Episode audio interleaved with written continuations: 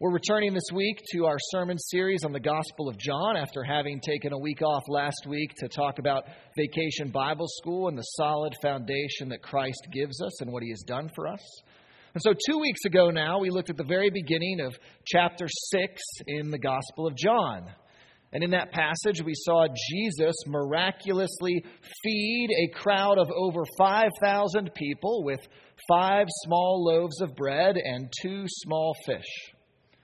The crowds ate and they were satisfied. They were filled. And so they desired to make Jesus their king. In doing so, they wanted to force Jesus to be who they wanted him to be. But Jesus escaped from them and withdrew to a place by himself because Jesus came to do so much more than be a caterer. He came to do far more than that. And he challenges them in this passage, once the crowds find him, to seek more than what he can do for them physically and materially, but go to their deeper spiritual needs. So I'd invite you to open up your Bibles to John chapter 6. You're certainly welcome to use the bulletin. We're in John 6, verses 22 through 36. John chapter 6, verse 22 through 36. And let's hear the word of God.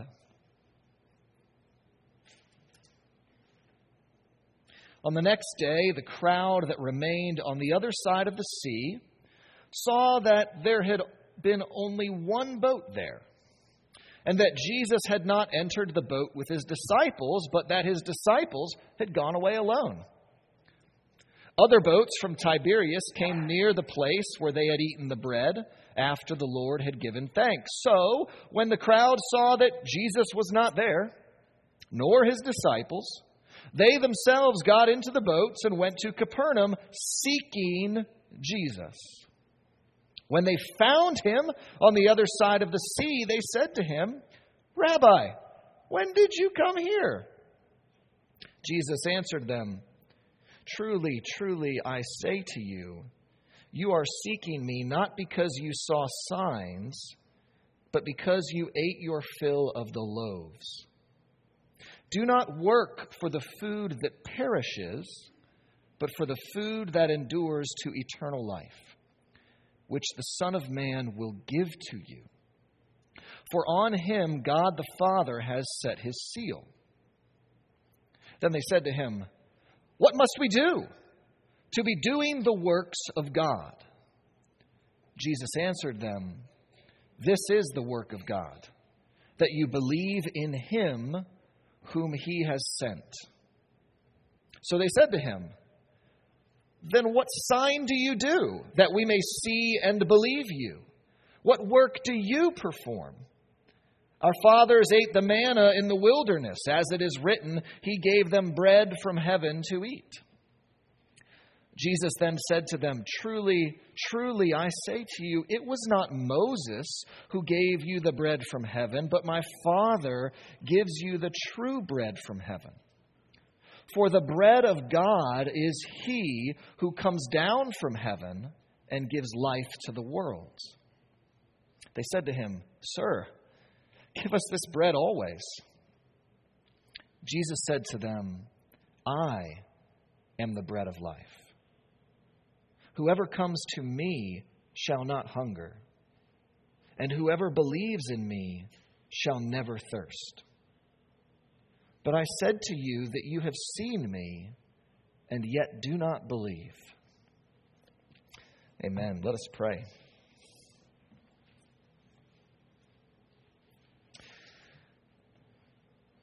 Almighty God, we thank you that you are a God who makes yourself known that you make yourself known through your word, and you made yourself known through Jesus Christ, who took on flesh and lived among us. So, God, we pray as we read this scripture about Jesus that you would make yourself known to us today. Lord, please use me in spite of my sinfulness to proclaim your word faithfully, that your word would go forth in the power of the Spirit and give us ears to hear, O God May we not be distracted in any way, but may we hear what you are saying to us. And would you give us open hearts and minds to receive your word as truth and to receive it as your word, O God. And so may it go forth in power in the name of Jesus. Amen. In John 6 here, we see a continuation, and this theme of bread is going to keep popping up over the next few weeks as we look at the rest of John 6. But what we see here is that Jesus is trying to show us that if God provides for our basic physical needs, then He will also provide for our deeper spiritual needs. And Christ, as God in the flesh, is doing just that for people. He has provided for their physical needs, but in order to show them that He can provide for their spiritual needs as well. So as we look at this passage, I want us to see at the start, we have, we have a case of where's Waldo with where's Jesus. That there is problem solving going on in the first four verses of our passage. That the large crowd that had eaten the bread and fish that Jesus miraculously multiplied, they were still there where Jesus left them, looking around. Surely he'll be back. Yeah, he's coming back. Where is he? The crowd noticed the disciples had left. They got in their boat and they went across the sea, and they figured out in their minds this was a smart crowd. They went back to Capernaum, the home base of Jesus and his disciples. But, see, they're observant. They did not see Jesus go with them. So they were waiting around. Where's Jesus? And eventually they figured out well, if we can't find Jesus, let's at least go find his disciples. He'll probably show up where they are. And so they hop in some other boats and they go to Capernaum seeking Jesus and they find him. They're really good at this. Like they're really good at seeing this. To their credit, this group of people is seeking Jesus. They had had a taste of Jesus and what he could offer and they wanted more. And that is really good. They were clever in solving their problem. They were successful in their search. And John emphasizes in these opening verses that the crowd was seeing, they were observing their surroundings, and they were seeking based on what they could see. But then Jesus uses those concepts of seeing and seeking to show just what the crowd couldn't see. And so when they finally find Jesus, we get a sense that they're, they're not looking for the right things. They ask him, Hey, uh, when did you get here?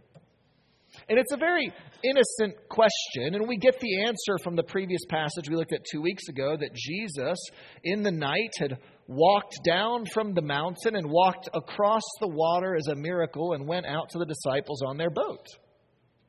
But Jesus doesn't tell them that. Instead, his answer gets at what's really on their hearts. Because this crowd, not only could they see well, not only could they seek well, they also seemed to understand we shouldn't come right out and say exactly what's on our minds. Because they were probably thinking something like, hey, why did you run away from us when we wanted you to do all this really cool supernatural stuff? We have a long list of miracles we want you to do to make our lives better and comfortable. We have lots of ideas for you.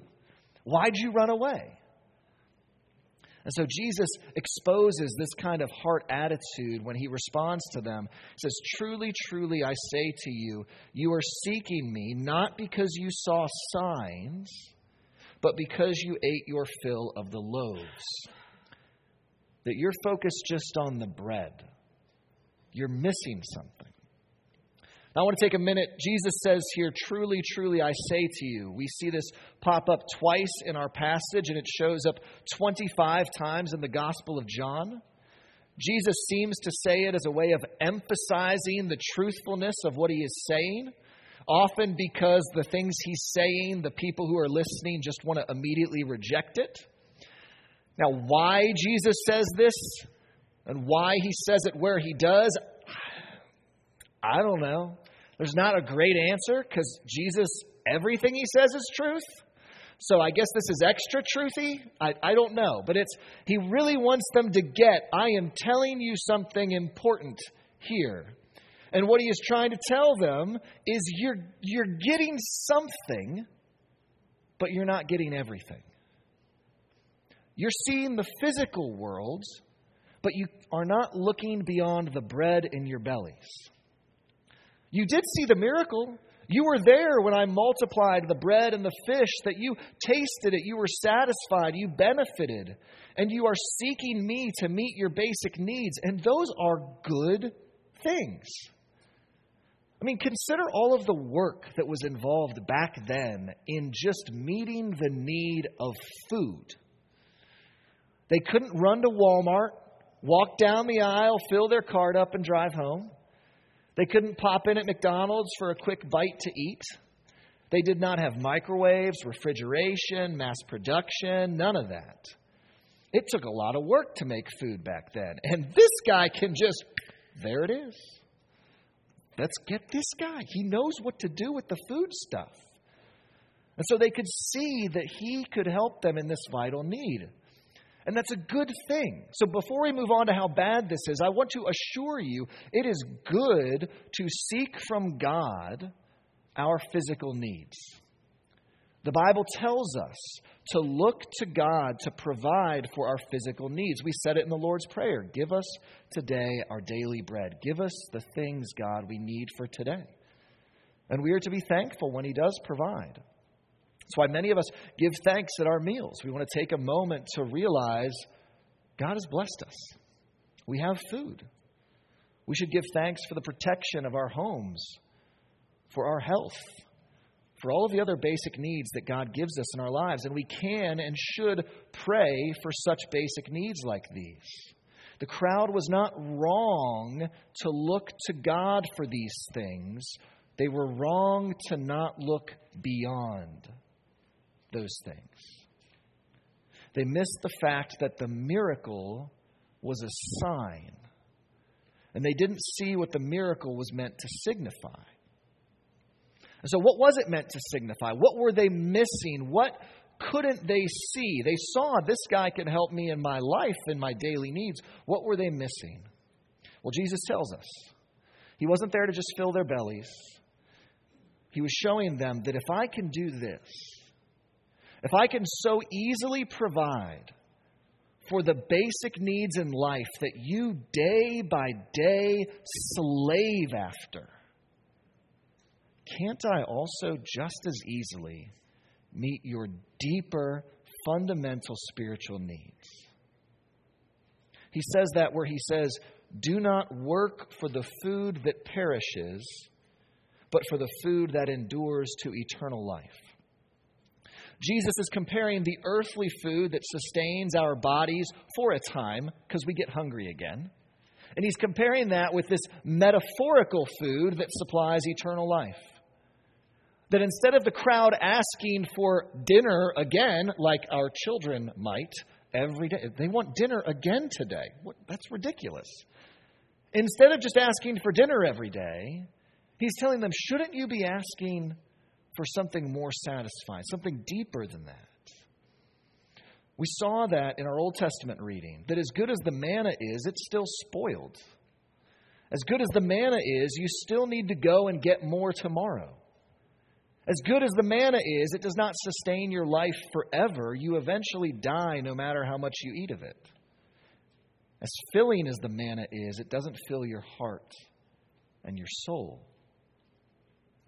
In this sense, the earthly food, even manna that God provided for Israel, is food that perishes, that our greatest need, even if it doesn't seem like the most pressing need when we're hangry, our greatest and deepest need is food that endures to eternal life. We need something greater than the manna that God gave to the Israelites, and we need something greater than the bread and fish that Jesus gave to the crowd. We need the true bread of God that Jesus says can give eternal life.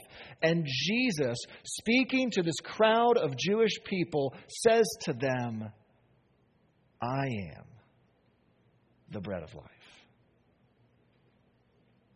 I am what you need. I am what you need to seek more than anything else.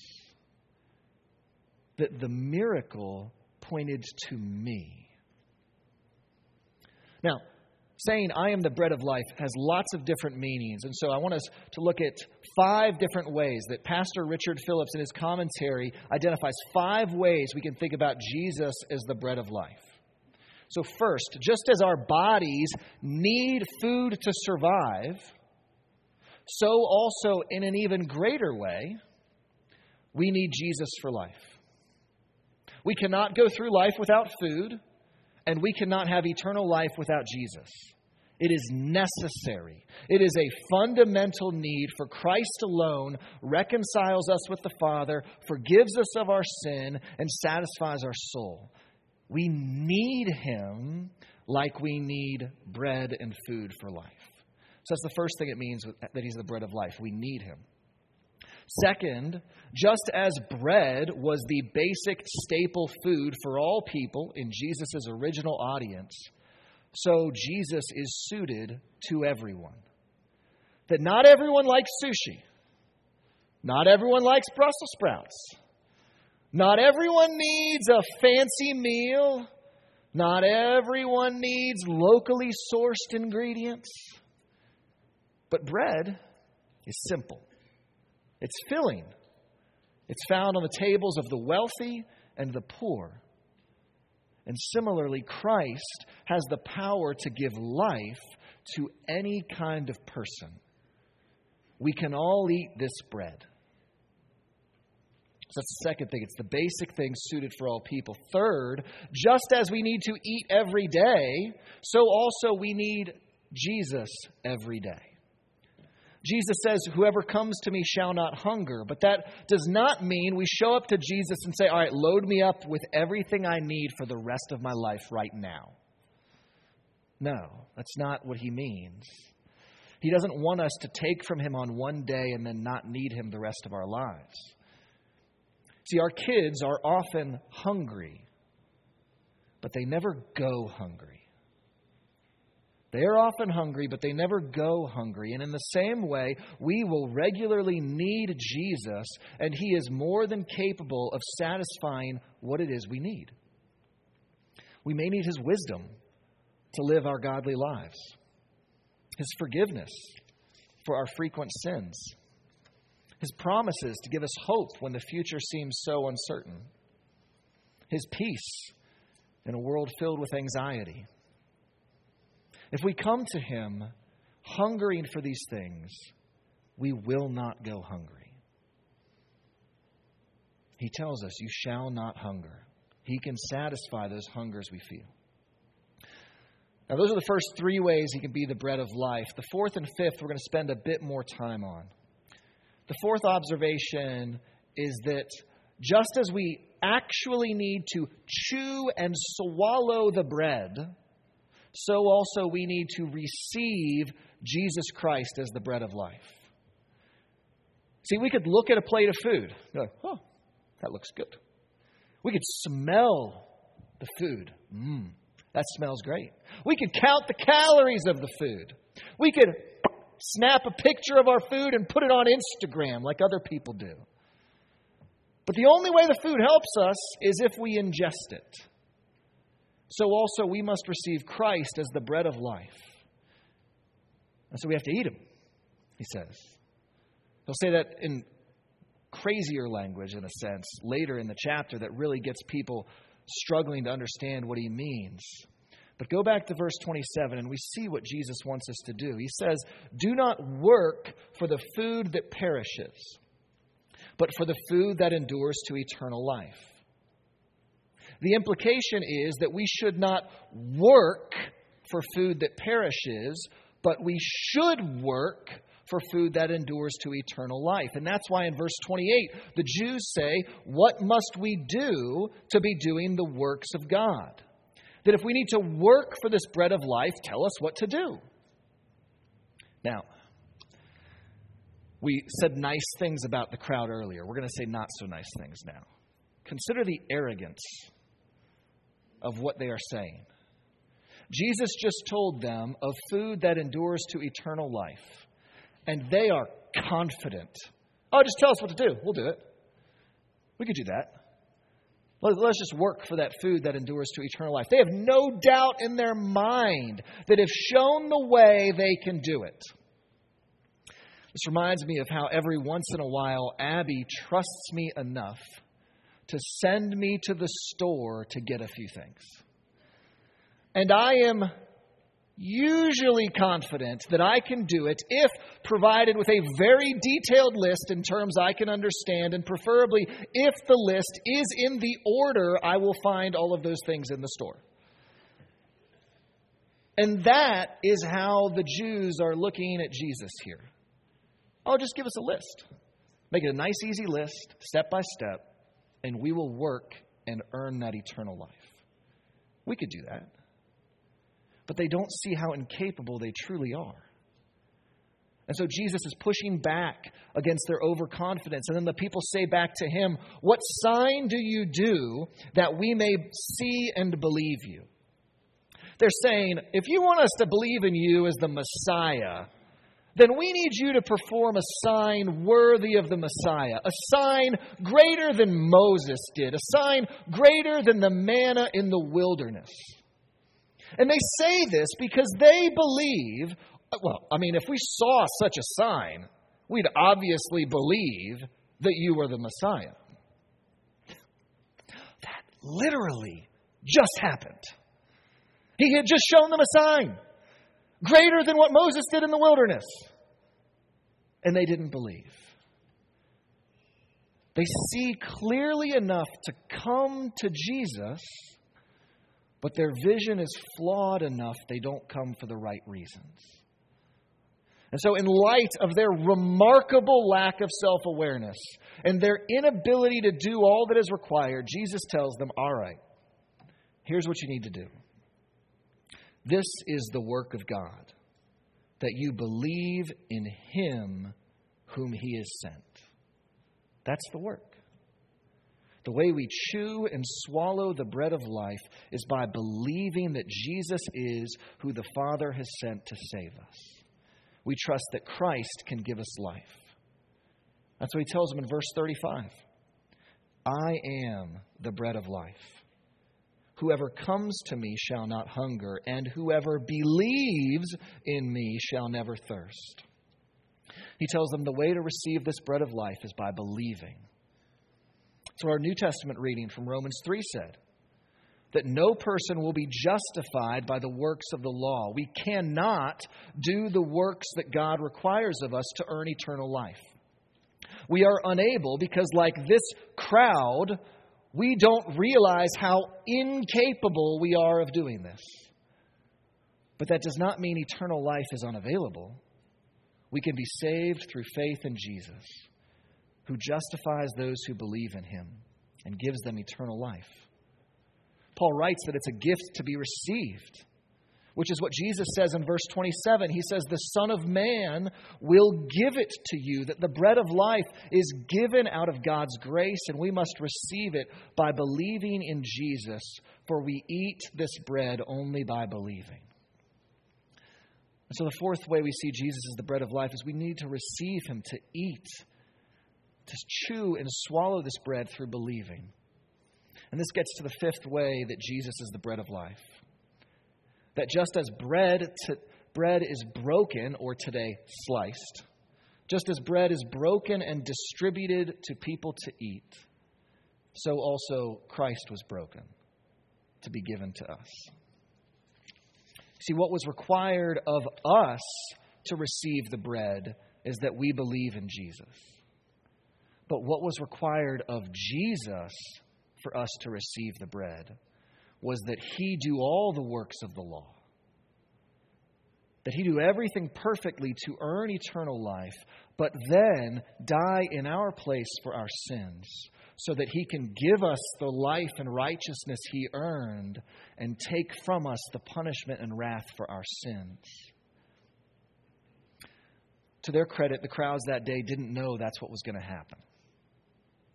They didn't know that his life was leading to the cross, but they had seen his miracles. They had been filled and satisfied by the bread he gave them. And that bread was meant to point to his ability to give them even more. It was meant to point to the bread of his body that was broken for them. But as Jesus says in verse 36, I said to you that you have seen me, and yet do not believe. They saw what Jesus had done, and they did not believe. The bread was on the plate before them. They had, ta- they had essentially tasted some of it, they'd had a smell of it. They knew it was good, but they hadn't believed. They hadn't tasted and received that bread fully yet.